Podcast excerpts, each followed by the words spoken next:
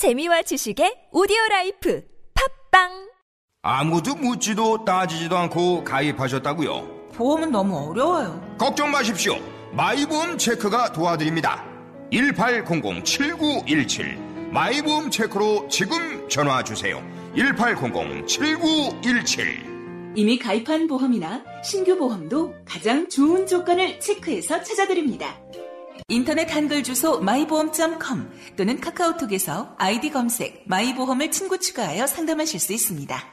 시장 상황이 악화되고 있어요. 또 금리 상승. 거래처 부도 났대요. 침착해. 매출 채권 보험을 들어놨잖아. 사지. 슛. 신용보증기금 매출채권보험이 대한민국 중소기업의 골든타임을 지킵니다. 연쇄부도의 위험에서 안전할 수 있도록 거래처에서 외상 대금을 받지 못할 때 손실 금액의 80%까지 지급해 주니까 기업의 외상 거래에서 매출 채권 보험 가입은 더 이상 선택이 아닌 필수입니다. 기업을 살리는 매출 채권 보험 대표번호 1588-6565 자세한 사항은 홈페이지에서 확인하세요. 이 캠페인은 중소벤처기업부와 신용보증기금이 함께합니다. 안녕하세요. 배우 지진입니다. 무료, 무료, 무료. 하나원 비즈마켓은 판촉 사은품 샘플이 무료입니다. 안심, 안심, 안심. 하나원 비즈마켓은 안심 배송 서비스를 제공합니다. 하나, 하나, 하나.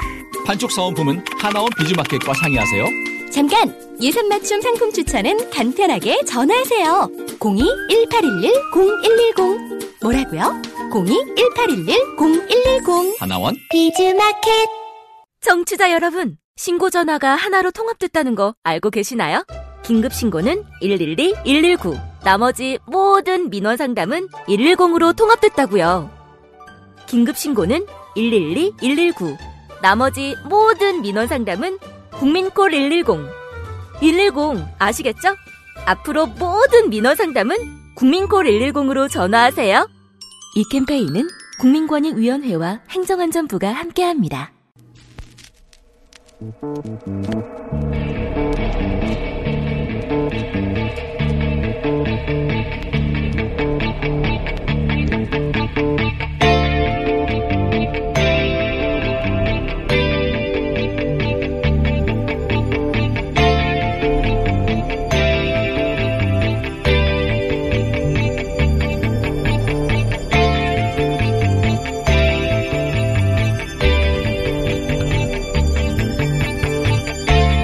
안녕하세요. 김호준입니다.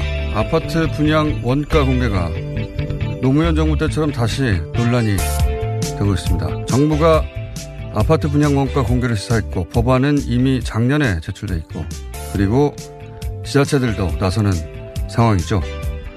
분양 원가 공개는 이미 노무현 정부 말기 공공주택 61개, 민간주택 7개 항목을 대상으로 시행됐었습니다. 이걸 이명박 정부가 공공부문 12개로 줄였고 박근혜 정부는 민간 부문을 아예 폐지했죠. 분양 원가 공개에 대해 건설업계는 세상 어디에도 원가를 공개하는 나라는 없다고 반발합니다. 노무현 정부 때도 그렇게 반발했었습니다. 그런데 이건 반만 맞는 말이죠. 대신 다른 나라에는 있는데 우리나라 주택시장엔 없는 게 있죠. 후분양제. 우리나라 주택시장에서는 완제품을 팔지 않습니다. 최소 몇 억 하는 제품인데 일단 돈부터 내야 하고 법자는 그 돈으로 집을 짓습니다. 소비자가 자기 빚을 내서 사기업의 사업 자금을 대주는 셈입니다. 그래서 선분양제 도입 노무현 정부 때 추진했으나 보수 진영과 건설업계의 반대로 실패했습니다. 경제 폭망, 부동산 폭등 프레임, 끝없는 보수지 경제지의 공격이 이어지고 그 연이은 지지율 하락, 그리고 이게 다 노무현 때문이다. 대잡이 느껴지지 않으십니까? 그렇게 경제 망쳤다며 임기 내내 공격받았던 노무현 정부 시절 지나고 보니까 평균 성장률은 4.5%, 4.5%. 망한 경제를 살린다던 이명박 정부 시절의 성장률은 3.2%. 박정희 모델의 후기자라던 박근혜 정부는 2.9%였죠.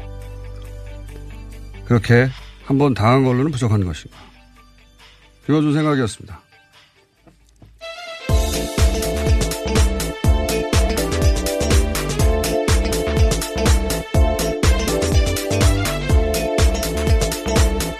시사인의 김은지입니다. 네. 노무현 정부 때 대자비가 요즘 느껴집니다. 예. 그때도 어 항상 거의 매일 경제 망했다. 그리고 뭐 부동산 이 프레임으로 인기 내내 흔들었거든요. 그래서 결국 이 선분양제는 도입을 못했어요. 예. 선분양제만 있는 나라는 우리밖에 없어요. 선분양, 후분양 시장에 선택하는 건데 이게 이제 박정희 시절 아파트는 지어야겠는데 건설업체는 사업 자금이 부족하고 그래서 소비자가 몇 년 전에 미리 돈을 내고 그 돈으로 아파트를 짓고 소비자는 나중에 입주하고 그럴 수밖에 없었던 시절이 있었죠. 예. 네, 과거 모델입니다. 예. 어, 그런데 이제 그렇게만 업자들이 성장을 하다 보니까 어, 이걸 이제 후 분양으로 바꾸면 사업 자금을 그 업자들이 마련해야 되잖아요. 집을 짓는 돈을 전부 다. 지금까지는 소비자가 낸 돈. 소비자가 낸 돈이라는 건 소비자는 그냥 냅니까? 다 빚내서 내지. 은행에 대출받아서. 어, 근데 이제 그 자금도 자기들이 마련해야 되고 집을 다 지어놓고 평가를 받아서 선택받아야 되니까 리스크 커지죠. 예. 근데 다른 시장은 안 그렇습니까? 소비자가 빚을 내서 사업 자금을 대주는 업종이 없잖아요. 그렇죠. 예. 그것도 전 재산에서 차지하는 비중이 가장 큰 물건이에요. 이게 일생 중에. 네, 이후에 생긴 부실시공 문제들로서 굉장히 분쟁들이 잦은 편입니다. 그러니까요. 물건도 안 보고 돈부터 내는 이건 시장 원리 맞지 않아요. 근데 이 보수정에서 항상 시장에 맡기라고 하지 않습니까? 근데 이건 왜 시장에 안 맡기고 업자한테만 맡깁니까? 예. 제가 이 부동산 얘기 꺼낸 거는 어쨌든 이 보수지 경제지를 보면 10년 전 리플레이 같다고 거의 그때도 그때도 이런 식이었거든요. 끊임없이 어, 경제가 망한다. 어, 부동산 얘기하고 조중동이 그때 앞장, 앞장섰었죠. 예.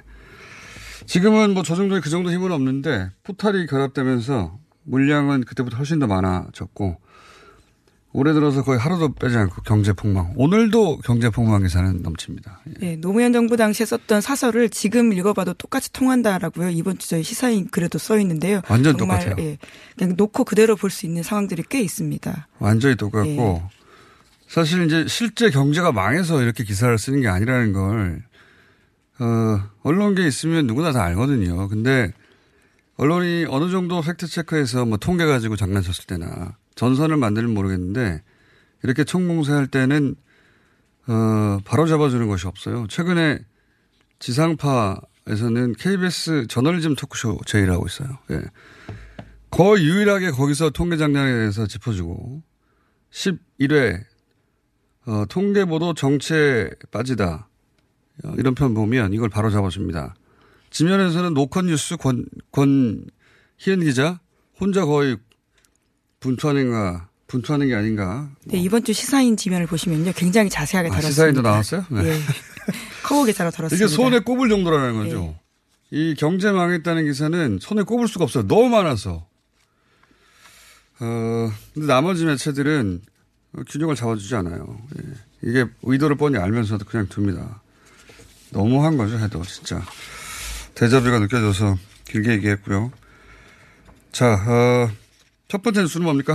네, 어제가 북한의 구구절이었습니다. 북한이 정권 수립 70주년을 기념하는 구구절이었는데요. 이 열병식에 대륙간 탄도미사일, 그러니까 ICBM이 보이지 않았습니다.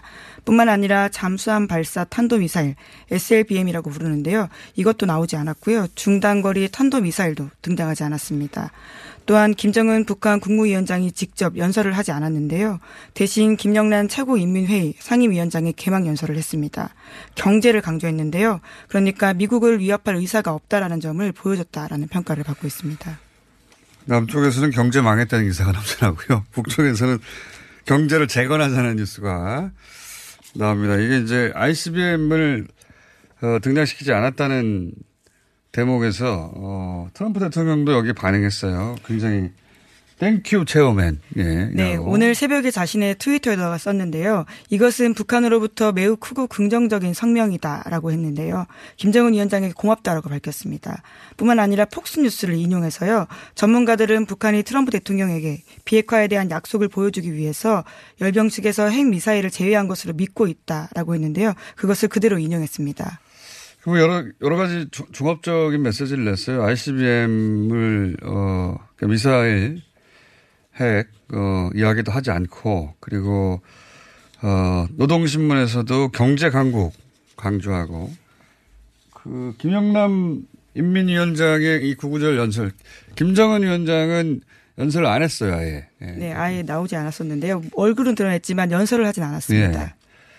여기서도 경제 얘기하고 사실 이 핵 경제 어, 둘 다 추진한다는 병진 정책은 이미 북한이 공식적으로 끝낸다고 어, 당 중앙이었던가요? 거기서 선언을 했어요. 예, 공식적으로. 정상회담 4월 정상회담 전에요. 그런 모습들을 수순을 밟았습니다. 이미 공식적으로 어 중앙회를 통해서 당 당을 통해서 선언을 했는데도 안 믿으니까 김정은 위원장이 이제 답답하다고 하는 거죠. 그러면서 어 70주년 구구절 굉장히 큰 행사인데 여기서도 다시 한번 보여줄게.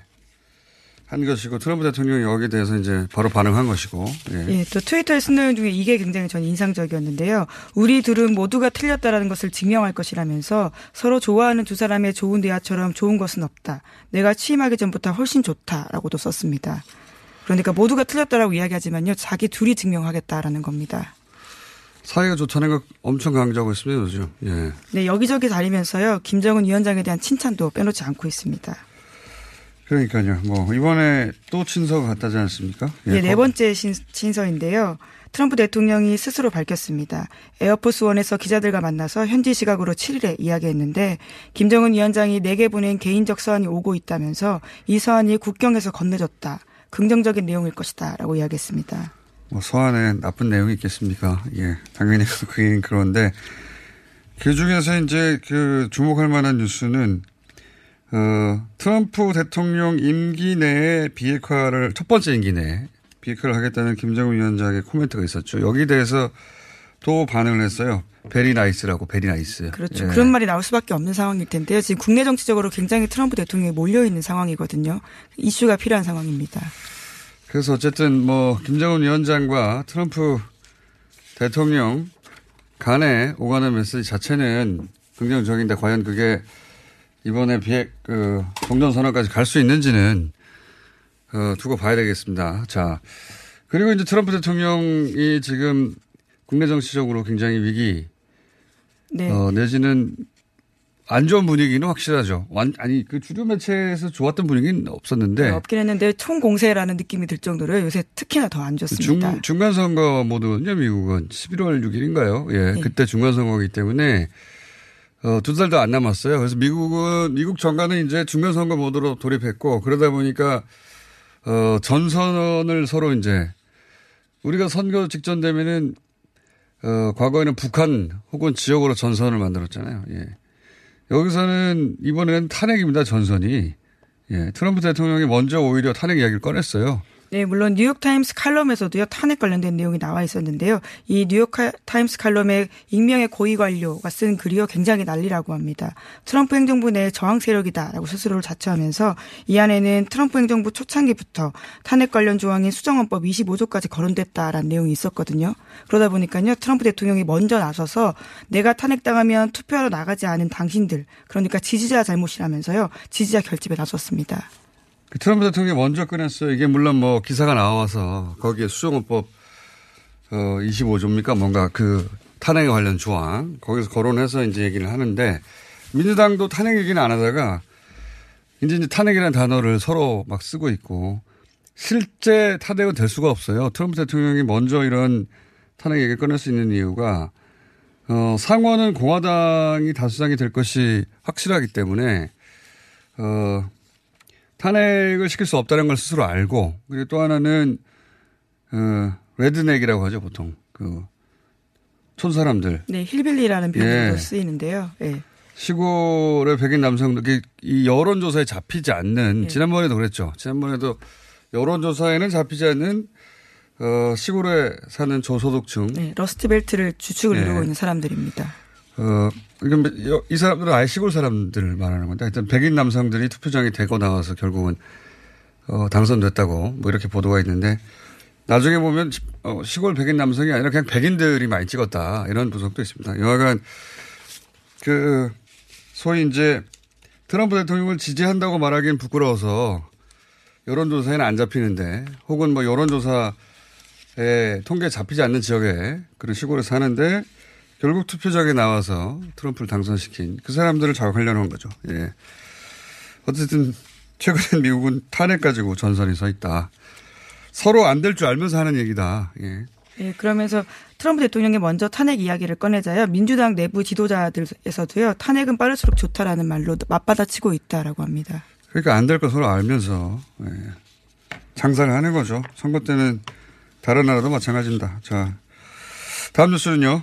네, 4.27 판문점 선언 국회 비준 동의가 9월 정기국회 핵심 쟁점으로 떠올랐는데요. 정부는 내일 비준 동의안을 국회에 제출할 것이라고 예고했습니다. 하지만 원내 2당 3당인 자유한국당과 바른미래당이 3차 정상회담 전 비준 동의안 처리에 반대한다라는 입장을 분명하게 했는데요. 반면에 더불어민주당, 평화당, 정의당은 즉각적인 비준 동의안 처리를 촉구하고 있습니다. 자유한국당은 이제 반대할 수밖에 없죠, 사실은. 왜냐하면 어, 그동안 북한으로 결집시켜왔던 보수층을 와해시킬 수는 없기 때문에 어, 비준 동의안뿐만 아니라 이해찬 대표가 추진하는 여야 어, 방북단 여기도 이제 네, 참여하지, 예, 네. 참여하지 않을 것이 어, 거의 확실하고 비준 동의안 가지고 이번 9월 정기 국회의 쟁점이 될 것 같습니다. 예. 이게 이제 통과시킬 수, 어, 숫자로만 보면 통과시킬 수도 있는데 지금 예. 외통위원장이 한국당 소속이거든요. 강석호 위원장. 거기다가 예. 외통의 상황도 반반이라고 합니다. 찬성 쪽과 반대 그렇죠. 쪽. 예. 아예 전체에 상정하지 않을 가능성이 크죠. 이렇게 되면 어, 비준안 얘기만 하다가 결국 비준안이 통과되지는 않을 것 같고요. 전선 하여튼 그렇게 쓸 것 같다. 자, 다음은요. 네, 3년여 만에 메르스가 다시 국내에서 발생했습니다. 현재로서는 국내 한 명이 확진 상태인데요. 정부는 감염병 위기 경로가 관심에서 주의 단계로 격상시켰습니다. 또 어제 이낙연 국무총리 주재로 긴급 관계장 회의를 열었는데요. 대응책을 점검했습니다. 3년 전 메르스 사태 때 뒤늦게 정보 공개하면서 초기 대응에 실패했다라는 점을 짚으면서요. 이것을 교훈 삼아서 모든 상황을 투명하게 공개하겠다라고 밝혔습니다. 이건 뭐 지난번과 정반대로만 하면 되는 것이고 어, 실제 그렇게 하고 있는 것 같습니다. 정부가. 예. 어, 첫 사례가 나오자마자 어, 이 말은 정말 맞, 맞는 말인 것 같아요. 늑장 대응보다는 과잉 대응이 특히 이 분야에 대해서는 자 메르스 확, 네, 지금 3년 전 확진이죠 확진 네, 한명 확진한 확진입니다. 장 나왔고요. 지금 위기 대응을 하고 있는데요. 3년 전만 하더라도 환자가 다녀간 고- 병원조차 공개하지 않아서요. 당시에 국민들 걱정이 굉장히 컸었거든요. 불안감이 훨씬 더 큰 문제였던 것이었습니다. 아이러니하게도 그때 가장 어, 잘 돼 있다는 예 삼성 삼성병원에서 그런 일이 사실은 벌어졌었죠. 자 다음은요. 네, 재판거래 의혹 관련된 소식도 계속 전해드리고 있습니다. 2016년 법원 행정처가 양승태 대법원을 비판한 박한철 당시 헌법재판소장을 깎아내리는 기사를 직접 작성해서 한 언론사에 줬다, 줬다라고요. 오늘 아침 한국일보가 보도했습니다. 검찰은 이와 관련해서 관련된 문건을 확보했다라고 하는데요. 그해 3월 법원 행정처가 작성한 모모 신문 기사 초안이라는 문건을 확보했다라고 합니다. 여기에는 대법원장의 헌법재판소 재판관 지명 제도를 지적했던 박한철 당시 헌재소장 발언을 비판하는 취지의 기사가 담겨 있고요. 이 글이 실제로 며칠 뒤에 특정 언론사의 지면 기사로 보도됐다라고 합니다. 아, 이 양승태 대법원 관련 뉴스는 벌써 거의 한 달 이상 거의 매일 새로운 게 나오네요. 예. 이거는 그러니까 대법원에서 자기들이 원하는 기사 그것도 이제 헌법재판소 예. 그러니까요. 예. 네. 헌법재판소장을 깎아내리려고 자기들이 기사를 써서 언론사에 줬더니 언론사는 그 기사를 거의 그대로 실었다는 거 아닙니까? 네, 예. 심지어 그의 그 언론사 구독료 명목으로요 예산 7천만 원 가량이 집행됐다라고 하고요. 그 다음에도 이 언론사에만 1억 3천만 원대 예산이 투입됐다라고 합니다. 이 언론사가 어딘가요?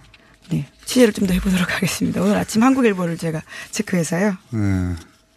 그러니까 이게 대법원이나 언론사나 똑같은 거죠, 사실. 대법원에서 대필 기사 썼다는 거 아닙니까? 예, 대필 기사 썼는데 누군가 기자 이름 걸고 나왔겠죠. 그리고 돈 받은 거 아닙니까? 예.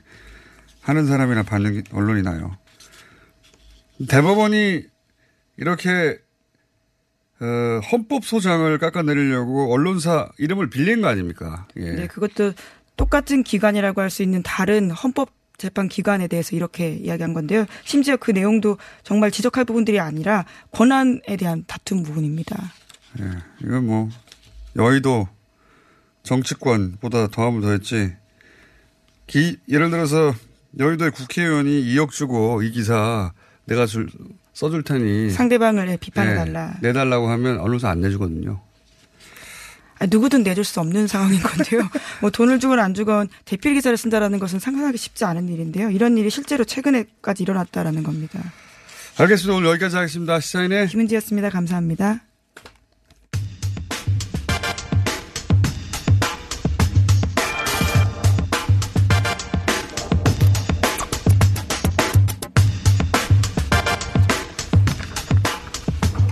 자, 북한 구구절. 예.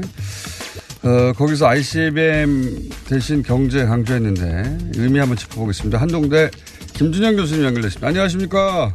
네, 안녕하십니까? 네, 요즘 이렇게 안 나오시고 전화로만 때우십니까? 아, 그 해필 꼭 월요일 날 하셔서 수업이 있어서 죄송합니다. 예. 네. 자, ICM을 등장시키지 않은 것은 어, 당연히 의도적인 거겠죠. 예. 그럼요. 예. 근데 뭐 배려기도 하지만 사실상 이걸 보시면 열병식은 무력을 과시할 때 하는 거잖아요. 예. 근데 지금 포기하겠다고 얘기하니까 사실 자연스러운 결과죠. 아니면 오히려 평화적 뭐 북미 관계가 개선됐다든지 뭔가 지금 가진 게 없잖아요. 근데 이거를 크게 해버릴 사실 거리가 없는 거죠. 그래서 생중계도 하지 않았다. 아, 그렇게 얘기가 나오고. 네, 아예 보도 자체를 거의 안 하는 것 같은데요. 예. 네. 이게 뭐 70주년인데 생각보다 훨씬 적게 하고 있습니다. 그죠? 예. 적게 네. 했습니다. 예. 예, 예. 김정은 위원장이 또 연설하지 않은 이유도 같은 맥락으로 보십니까? 아, 그렇죠. 지금 자기가 사변적이라고 얘기까지 하고 예- 예고편을 엄청나게 했고, 이게 평창올림픽과 비교가 될 텐데, 말을 해서 던져줄 수 있는 게 생각보다 많지 않고, 그 다음에 또 고- 공연이 이제 뭐, 핵 문제를 자기가 얘기하다가, 아, 결국 핵강국 얘기하다가 또 오해를 받을 수 있고, 와싱턴의 그 소위 매파를 자극할 수 있다는 측면에서 안 하는 게 훨씬 더 이익이 된다고 생각했던 것 같아요. 어, 그렇게 어, 전체적으로 구구절은 긴장을 만들지 않고 부드럽게 넘어갔고. 어, 잘 된 거죠. 네. 예. 이게 이제 미국에 대한 메시지는 분명히 전달됐고. 근데 이제 네. 많은 사람들이 궁금해하는 어, 폼페오는 언제 방북한다는 얘기인가? 그리고 유엔 총회 때 정전 선언은 이제 안 되는 것인가? 뭐 이런 부분들이 있지 않습니까? 이거 어떻게 보십니까? 네. 전체적으로. 저는 그 우리 특사가 가서 분위기는 띄우고 뭐 호흡기는 다른 것 같거든요.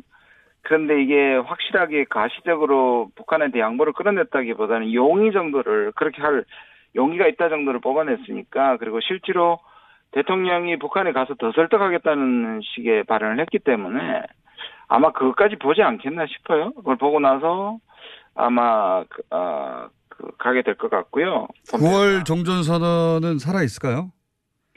지금 뭐 정의용 실장은 아니라고 얘기를 했으니까 그 예. 어, 시기적으로 좀 불가능해 보이고 또 하나는 좀 힘들다고 보는 게 지금 전체적으로 딱 하나거든요. 북한이 먼 북한이 핵 리스트를 신고하는 문제인데 예. 이게 이제 먼저 해야지 종전선언을 해주겠다는 거 순서는 순- 양보 못 하겠다는 게 지금 김정은 얘기니까 결국 맞교환인데 예. 맞교환을 하더라도 핵 리스트가 확실히 준다는 보장이 있어야 되면 하니까 아마 9월달은 좀 어렵지 않을까 싶네요. 음. 뭐, 이, 지난 7, 8월 때부터 나왔던 얘기는 이제, 어, 9월 정전선언 유엔 총회 때 한번 시도해 보고, 만약에 그것도 네. 불가능하다면 11월을 바라본다. 이런 얘기 그때부터 네. 나왔었거든요. 네네. 11월, 11월이라고 하면 중간선거, 어, 전이 아니라 후가 되는 건가요? 어떻게 보십니까? 전체적으로? 근데 11월은 지금 보면 예. 좀 곤란한 게 뭐냐면 미국의 태도인데요. 예. 제가 보기에는 미국은 지금 뭉갠다는 생각도 있거든요. 다시 말해서 그냥 북한이 확실히 양보하지 않으면 예. 크게 사고 치지 않고 뭐 더 바라지도 않는다는 뜻에서 북한이 지금 이 판이 깨지지 않는다면 11월까지 그냥 현상 유지하겠다는 생각이 있는 상황이니까 예. 만약에 그때까지 가면 안 되는 게 더 크고요. 예. 오히려 북한이 양보를 해가지고 이걸 선거에 이용한다면 10월이 제일 좋겠죠. 왜냐하면 11월 초가 되거든요. 예. 첫 번째 월요일이 지난 네, 첫 번째 화요일 이렇게 되니까 보통 지금 제가 저 달력을 봐야 되는데 11월 6일에 중간선거일 겁니다, 아마. 예, 예, 11월 6일 예, 예. 그렇게 되면 그 그렇게 되면 11월 달에 사실 하기 힘들죠. 10월 달에 중간선거 전에는 시간이 너무 없고 네네 미국도 뭐 선거 국면 바쁠 테니까요. 그러면 9월에 안 되면 10월에 해야 되는데 10월이라고 해서 특별히 잡혀 있는 이벤트도 없지 않습니까? 근데 이제 이벤트가 없는 건 확실한데 뭐 네. 유엔 아니면 다른 이벤트가 그렇게 의미가 있는 것도 아니고 그렇다면 바로 조- 가장 좋은 시나리오는 미국이 초청을 하는 것이죠. 음. 김정은과 우리 대통령을 초청하는 거죠. 트럼프 대통령 뭐 어, 휴가지 같은 데 부른다든가. 뭐. 그렇죠. 어. 폼페이오 국무장관은 그러면 어, 그렇게 만약에 전체적인 일정이 느슨하게 뒤로 미뤄지면 폼페이오 장관은 어, 문재인 대통령 평양 방북 이후에나 가능하겠네요. 그죠? 예, 저는 그 가능성이 가장 높다고 봅니다. 예. 그러니까 그러니까 이게 지금 가셔서 적어도 저는 두 가지 중에 하나인데 제가 보기에는 핵리스트를 우리가 직접 아무리 대통령이라도 받아오기 힘들 거예요. 그거는 북미 문제니까. 예. 거의 핵리스트를 전부 제출한다는 확약 정도를 받아와서 미국에 전하면 폼페이오가 가서 받아오는 그게 아마 제일 좋은 시나리오가 되겠죠. 아, 올해 안에 되긴 돼야 되는데 말이죠. 예. 그러니까요. 예. 미국이 느긋해지고 지금 남북이 지금 빠- 빠졌습니다. 어, 김정은 위원장이 이제 그 동방경제 포럼에도 안 간다고 했으니까 네. 바쁘지는 않은 것 같은데요. 그러니까 지난 2주 동안에 침묵했고 북한이 지금 제가 되돌아보면 왜 6월 12일 날 싱가포르를 정상회담하고 북한이 잠수를 탔거든요, 3주간. 예. 그때가 너무 아까운 거죠. 우리도 너무 그 사실 그랬고 그다음에 북한도 3주 동안에 버릇처럼 미국이 야단이 났었습니다, 한국한테. 아니 그렇게 좋은 분위기 이후에 왜 3주 동안 잠수를 타느냐고. 그러니까 이런 방식이 일처리가 옛날 관성이 남아 있는 것이죠. 알겠습니다. 자, 어, 전체적으로 어, 오늘 짚어본 부분은 미국의 좋은 메시지를, 그러니까 비핵화에 대한 메시지를 구구절을 통해 다시 한번 보내긴 했으나 미국이 약간 느슨해지고 뒤로 물러서면서 9월 유언 총회 종전선언은 힘들게 되지 않았나. 네네. 예. 어, 그러면 10월 중에나 해야 하는 게 아닐까, 전체적으로. 그리고 미국에 아마 좋게 되는 시나리오 미국의 예, 양국 정상을 초청해가지고 3자를 하는 것이겠죠. 그렇게 되면 또 중국이 약간 문제가 될 수도 있을 것 같아요. 중국까지 만약에 미국에 부른다면 중국까지 부르지 않을 가능성도 좀 있거든요. 자, 오늘 여기까지 하겠습니다. 전체적으로 어떻게 흘러가고 있는만 짚어보고, 어, 이게 또뭐 금방 바뀔 수도 있는 거고, 그러니까요. 예. 네, 알겠습니다. 예, 오늘 말씀 감사합니다. 네, 감사합니다. 김준영 교수였습니다. 여보, 아버님 때문에 걱정이야. 통 음식을 못 드시네. 걱정하지 마세요. 화이트 이치과에 가서 임플란트 하시면 되죠. 만 65세 이상 어르신은 본인 부담금이 최대 30%까지 내려갔어요. 게다가 평일 매일 야간 진료한대요. 그래? 그럼 화이트 이치과에서 장모님까지 임플란트 해드려야겠네. 부산 경남 5개 지점 착한 치과 브랜드 화이트 이치과 문의는 1544-2944 네이버에 화이트 이치과를 검색하세요. 앉자마자 밀려오는 그 부드러움. 미궁 대장사랑. 안녕하세요. 미궁 대장사랑입니다. 추석을 맞아 장사랑닷컴 전 제품 최대 25% 즉시 할인해드립니다. 근데 사장님, 감당 되시겠어요? 되나? 될걸? 그럼 가시죠. 광고 나가면 대박입니다. 어, 잠깐만, 잠깐만. 그냥 가자! 품절시 조기 마감. 지금까지 대장사랑 실제 막내와 실제 사장이었습니다. 이거 차량용 핸드폰 거치대야? 응, 조인트라고 투힘에서 새로 나왔는데 얼마나 편한지 몰라. 동생은 인터넷 강의 볼 때 태블릿 거치대로 쓰고 우리 엄마는 요리할 때 레시피 보는 용도로 쓰기도 해. 조인트라고? 응, 우리 아빠는 골프 스윙 연습할 때도 셀카 거치대로 쓰시던걸? 그러면 나도 헬스 할 때 셀카 거치대로 쓸 수 있겠네. one, two, three 할 때 two, 힘 세다 할 때 힘, 투, 힘. 네이버에 투힘을 검색해보세요. 오빠, 오빠한테서 매력적인 향기가 나는데? 어, 역시 박지희. 한 방에 알아보는구만. 헤이브로 올인원 파워바로 샤워하고 왔지? 아, 이 오빠 여자들이 좋아하는 건 어떻게 알고? 확실히 헤이브로 올인원 파워바 쓰는 사람 옆에 가면 뭔가 다른 느낌이 있어. 은은한 향기가 나면서 아, 또 섹시해 보이기도 하고. 그래서 이 오빠가 쓰는 거 아니겠니? 박지희가 추천하는 올인원 향수 비누. 지금 포털에 헤이브로 검색하세요.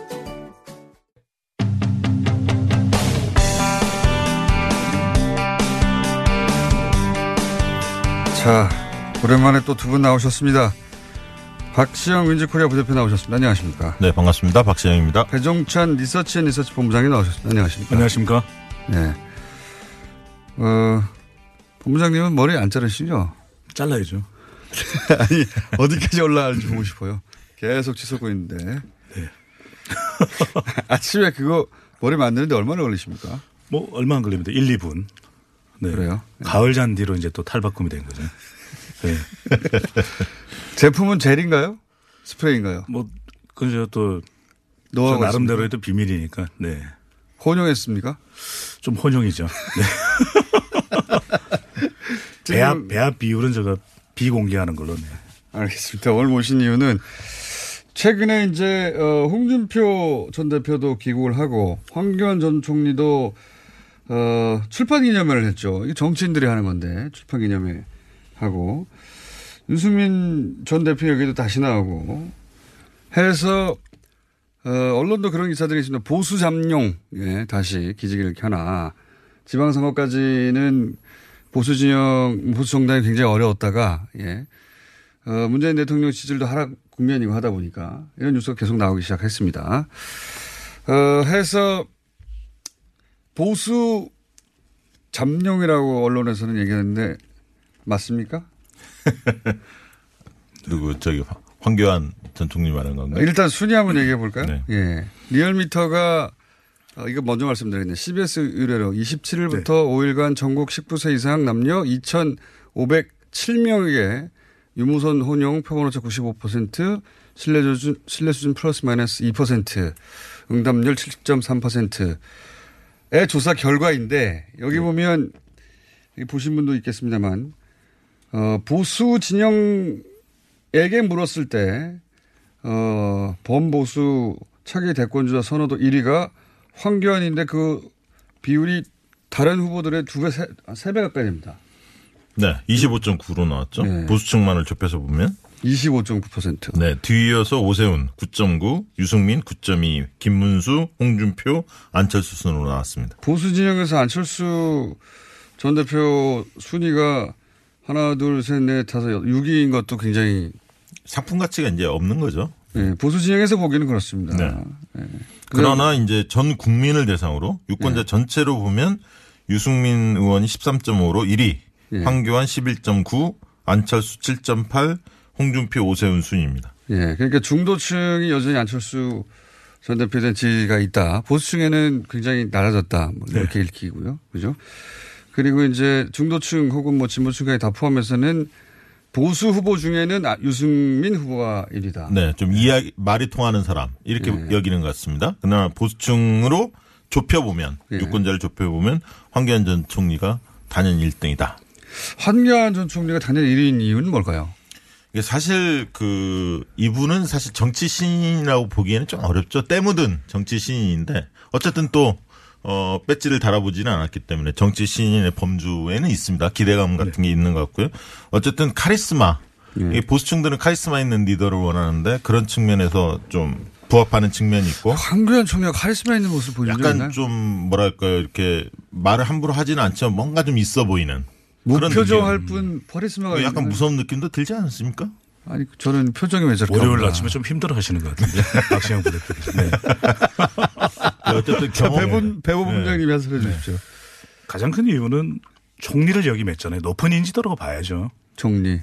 인지도가 높지 않으면 그리고 대통령 그, 대행도 했고. 예, 그 사람을 알 턱이 없는 것이거든요. 네. 근데 워낙 많이 알고 있다 보니까 또 하나는 이 수도권의 지지율을 받고 있는 것이죠. 왜냐하면은 다른 보수 진영의 주자들이 주로 영남권이 많다면 아하. 음. 수도권에도 보수가 많잖아요. 근데 수도권 보수로서 지역적으로 지지를 받고 있는 또 하나는 지금 보수 주자들 보면 딱히 잠재력이 큰 미래의 가능성이 큰 사람이 별로 없거든요. 한 그러다 번씩- 보니까 한 번씩 검증됐다? 네, 무주공산인 곳에서 오히려 아직까지 대선에 나서지 않았던 만큼 본격적으로 그만한 가능성이 있는 것으로 또 보는 것이고요. 황교안 뭐 총리 운명이 네. 좀 재미있는 것이 한 번은 총리에서 어 권한대행? 예, 아니, 총리에서 권한대행이 되기 전에 어 김병준 위원장이 총리가 될 뻔한 적이 있었지 않습니까? 그렇죠. 그래서 네. 문자로 해고 통보를 받았다.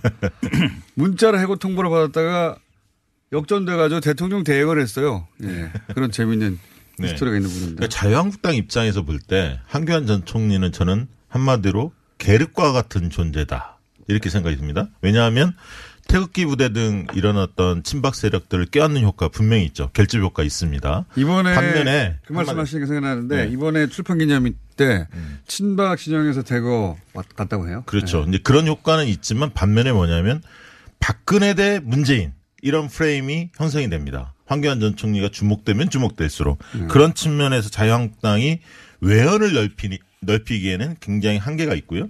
지금 이제 비호감층이 굉장히 두터운데 이분들이 갖고 있는 담벼락 이게 더 높아질 가능성이 있다. 거부 정서가 그런 측면에서는 집토끼를 좀 강화하는 효과는 있지만 산토끼를 잡는데 굉장히 부적절한 그렇기 때문에 또 정치 경험이 전무하고 때문에 사실 여의도 정치권에서는 그닥 주목하지는 않습니다. 그 여의도 밖에서 주목을 받는다는 건데 네. 뭐 여의도에 별로 넓지 않으니까 여의도는 네. 자기들 생각에 가- 어 막혀 있는 경우가 많아요. 의외로. 앉아- 근데 이- 아, 이번. 조사에서 네. 주목할 부분은 자유한국당 지지층으로 좁혀놓고 보면 황교안 전 총리에 대해서 아주 지지율이 높게 나오거든요. 30%대 중반까지 올라가는 걸 볼 수 있습니다. 아, 다른 조사에서는 그렇습니까? 이 조사에서요. 네. 이 조사에서 자유한국당 자유한국당으로. 네. 왜냐하면 유승민 의원 같은 경우는 자유한국당 지지층이 싫어하잖아요. 또 하나는 우리가 외연을 이야기할 때 중요한 것이 중도층인데 네. 중도에는 중도 보수도 있고 중도 진보도 있거든요. 그렇죠. 근데 중도 보수의 지지를 폭넓게 또 받을 것으로 또 분석해서 나타나는 것이 황교안 전 총리의 모습이거든요. 네. 그러니까 황교안 전 총리가 가지고 있는 문제점 분명히 있습니다. 박근혜 전 대통령과 연결되는 부분은 마이너스일 수가 있는 것이거든요. 하지만 지금 별다른 후보가 없다라고 하는 점, 그리고 높은 인지도가 있다라고 하는 점, 그리고 수도 충청권까지 영향력을 기대할 수 있다는 점은 마이너스가 아니라 마이다스가 될 수도 있다. 근데 이분이요 공안 출신의 검사 아닙니까? 그렇죠. 공안 출신인데 굉장히 이제 극우 세력들이 좋아하는 캐릭터란 말이죠. 안보관 뭐 보수. 개신교에서도 선호합니다. 예, 굉장히 좋아하죠. 예. 그런데 사실 이렇게 봐야 합니다. 그 차기의 대선 내 시대 정신이 뭘까? 이게 이제 되게 중요한데요. 만약에 이제 한반도 평화 문제가 급물살을 타게 되면 어 흐름이 바뀝니다. 그러니까 안보 문제로 어 보수층이 승부 보기 어렵다는 거죠. 이제 경제 문제 이쪽으로 좁혀갈 텐데 그런 측면에서 황교안의 상품 가치 얼마나 있을까? 저는 좀 회의적으로 본다는 거죠. 네, 그 공감할 수밖에 없는 건 안보 문제에서는 황교안 전 총리의 영향력을 발휘하기 쉽지 않은데 결국 또 관건이 될 수 있는 것은 문 대통령의 지지율이라고 보거든요. 문재인 대통령의 지지율이 계속 일정 수준 유지된다면 황교안 전 총리가 잠룡으로 소환될 여지는 별로 없다고 봅니다. 하지만 대통령의 지지율이 계속 떨어지는데도 불구하고 보수 쪽에서는 별 후보를 못 찾는다. 그렇다면 황교안도 대안으로 교환해서 대안으로 갈수 있는 가능성은 열려 있다. 아, 저는 그, 네. 그, 그런 측면을 인정합니다. 그러니까, 어, 대안 중에 한 명은 분명해 보이고요. 네. 지금이 움직일 공간이 열린 거죠. 왜냐하면. 그렇죠. 처음으로 열린 겁니다. 예, 몸풀기의 최적기입니다. 왜냐하면 음. 이제 대통령 지지가 좀 떨어졌고요. 그 다음에 한국당 입장으로 보면 비대위 존재감이 없고 한국당 지지율은 제자리입니다. 그리고 추석이 다가오죠. 추석 밥상에 이름이 거론돼야 합니다. 그리고 차기 전당대회가 내년 2월 정도로 예상이 되고 있기 때문에 지금 몸을 풀어야 할 시기입니다. 그런 측면에서는 전당대회 나올까요? 나올 가능성이 있죠. 어, 나오지 않- 배제할 수는 없습니다. 네. 그러나 네. 이제 이 몸값을 지금 달아보겠죠. 그러니까 응수타진을 한 겁니다.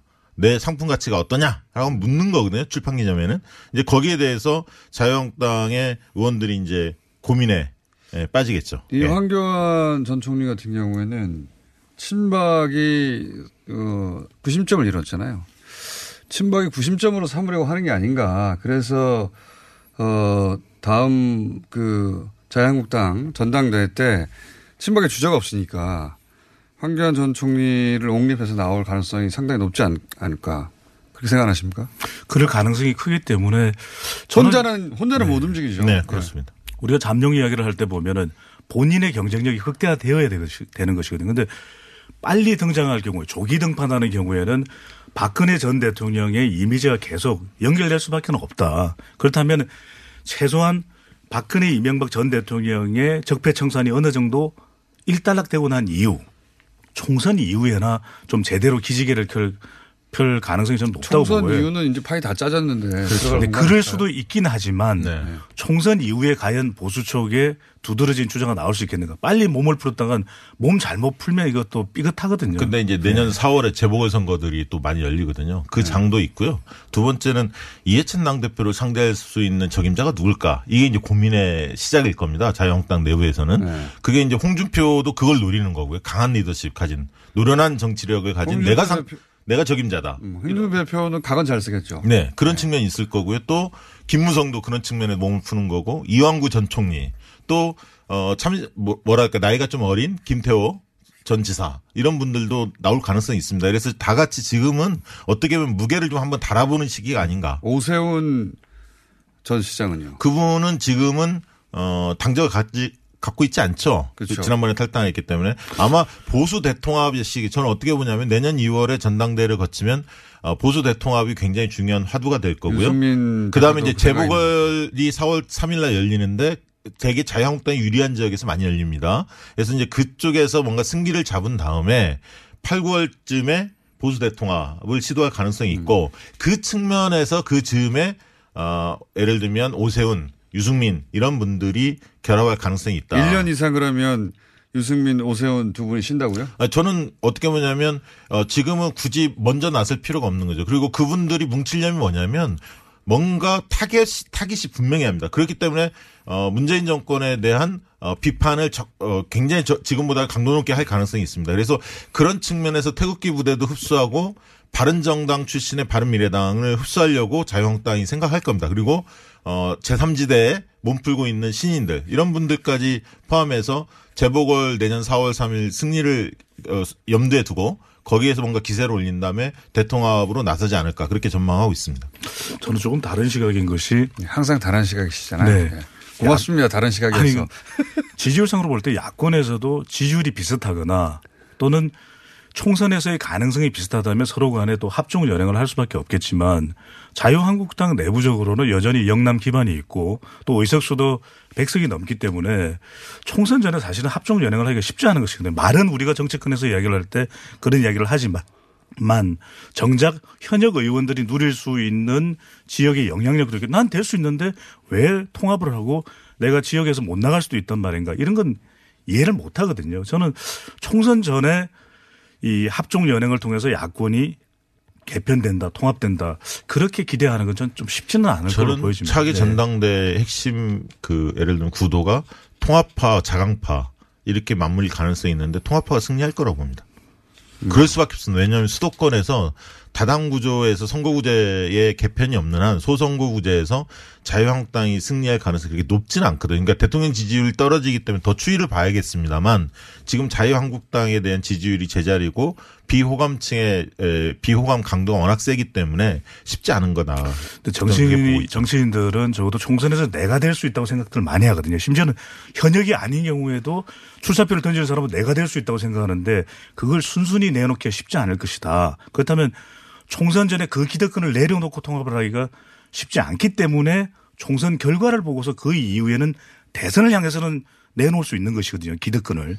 그때 오히려 본격적인 그러니까 통합의 방향은 옳지만 시점을 총선 전에 가져가기는 쉽지 않다. 아니 그러니까 그것은 총선에 대한 전망에 대한 입장 차이겠죠. 총선이 독자 행보를 통해서 어, 승리할 수 있느냐 자유한국당 내부에서 그렇게 고민에 빠지지 않겠습니까? 독자적으로 해서 다당제 구조에서 이길 수 있다면 배종찬 본부장이 얘기한 대로 그렇게 가겠지만 그게 불투명할 때는 어 자기 약간의 손해를 보더라도 일부 수도권 의원들의 경우 경쟁에서 밀릴 수도 있겠지만 그걸 감수하고라도 당이 승리한다는 측면에서 큰 흐름에 밀려갈 수밖에 없다. 이렇게 자, 1년 후 얘기니까요. 네. 1년 후 얘기. 너무 열을 냈네요. 1년 후에. 내일, 내일도 알 수가 없는데. 네.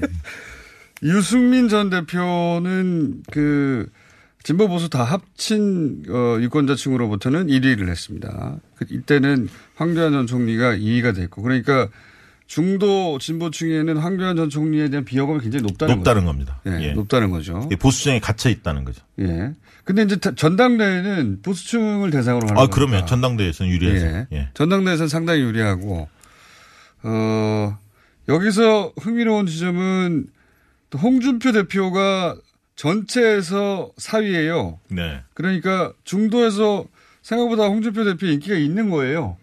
네, 보수층에서도 6, 6.9, 네. 어, 범 국민 전체로 했을 때도 6.2, 예. 어, 비슷하죠. 예. 네. 그러니까 오세훈 어, 3인 그 보수층의 3인 오세훈 전 시장이 전체를 따지고 놓고 보면 뒤로 밀리는 걸 보면 여기 또 비호감이 높은 것이고. 진보층에서 호이- 혹시 그 홍준표 대표가 되길 바라는 마음도 있지 않을까요? 모르겠어요.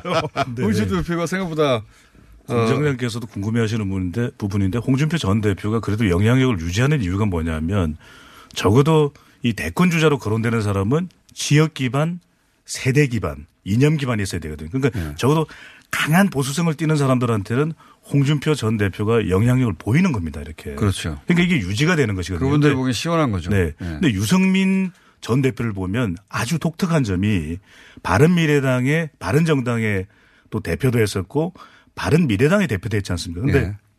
당은 중도 보수의 성격이 강한데 본인은 중도나 보수보다는 오히려 지역적으로 수도권 연령대로 20, 30대에서 지지를 더 많이 받는다는 거예요. 제가 네. 지난 대선 전부터 계속 주장하던 바입니다. 유승민 대표는 대구 가지 말고 서울에 와서 젊은 사람을 만나라고 그렇게 얘기를 했는데 그걸 안 하시더라고. 원래 김호준 총수 거꾸로만 가면 된다. 이렇게 생각했겠죠.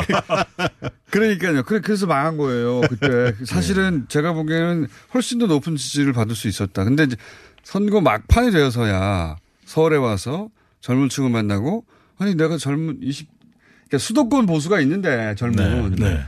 그 내가 여기서 이렇게 인기 있었나 하고 놀랬다고 하는 얘기를 제가 그러니까 유승민 의원의 경우에는 지방선거 직후에 사실 가장 충격이 큰 정당이 바른미래당이었습니다. 기초단체장 하나 한 의석도 건지지 못했죠. 한개 네. 의석도. 그러면서 여의도권에서 상당히 그 나돌았던 소문이 뭐였냐면 어, 유승민 의원의 탈당설이 상당히 많이 나돌았고 그게 이제 수면화를 약간 가라앉긴 했습니다만 전당대회 때 어, 모습을 드러내지 않았죠. 그러면서 계속 이어지는 거 아니냐. 그러니까 이미 마음은 떠났다. 몸이 언제 떠날 거냐. 여기에 관심이 지금 모아지고 있습니다. 그 시점이 저는 그런데 유승민 의원이 혼자 떠날 수 있는 상황은 아니기 때문에 아까 이제 보수 통합이라는 큰 흐름 속에서 그 시기를 저울질하지 않을까 그렇게 예상을 합니다. 그러니까 지금 우리가 뭐 잠룡 이야기를 하는데 발음을 뭐 또 잘해야겠지만은 이런 잠룡들을 가만히 보면 아직까지 sleeping dragon이거든요. 그러니까 뭔가 이게 대권 주자로 아, 날아오 여기서 잠이 그냥 아니 잔다 할 때 잠입니까? 그러니까 sleeping 아니 물- 물론 이제 아직 수면 밑에 가라앉아 있는 잠룡이긴 한데요. 네. sleeping dragon이 아니라 flying dragon이 되려면 이게 지역 세대 또 인정. 연령대로 자기 기반이 있어야 돼요. 그러려면 뭔가 좀 확실한. 기부, 기존의 이 대선 후보와는 차별화된 걸 보여줘야 되는데 아직까지는 그렇지가 못한 것 같아요. 그러니까 리더십을 보여주지 못하고 있죠. 그러니까 노선적인 측면은 좀 합리적 보수 이런 이미지를 갖고 있는데 리더로서의 어떤 그런 리더십을 보여주는데 아직 미흡하다. 유승민 의원은 그렇게 뭐 평가하는 것 같습니다. 박시영 부대표님 전화하면 어차피 날개를 달아도 못 납니다. 우리는 무거워서 동급으로 하지 마시고요. 네. 네. 그러니까 우리처럼 몸이 무겁지 말고 정책적으로 머리가 좀 무거운 어, 리더십을 가진 지도자가 나와야 되겠죠. 그러니까 문재인 정부의 지지율이 오르건 내리건 그거하고는 약간 별개로 움직이는 것 같아요. 그러니까 그렇죠. 네. 지난 10여 년간의 보수 정권에 대한 실망감이 이제 회복이 돼야 되는 건데 지금 정권을 때린다고 해서 여기가 올라가지는 않잖아요. 현직에서. 네.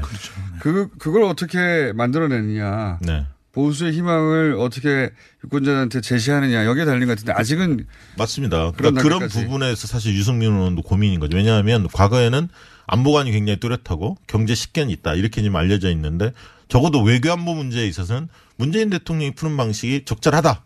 이보다 잘할 수는 없다. 이런 어떤 인식이 국민들 다, 대다수 있기 때문에 적어도 과거와 같은 안보관을 유지하기 어렵거든요. 그러면 뭔가 경제를 승부를 하더라도 본인이 안보관을 좀 바꿔야 할 필요가 있습니다. 사실은 배 그런 측면에서 원칙에서 잘했는데 좀 후퇴하지 않나. 시간이 다 됐어요. 네. 끝났나요?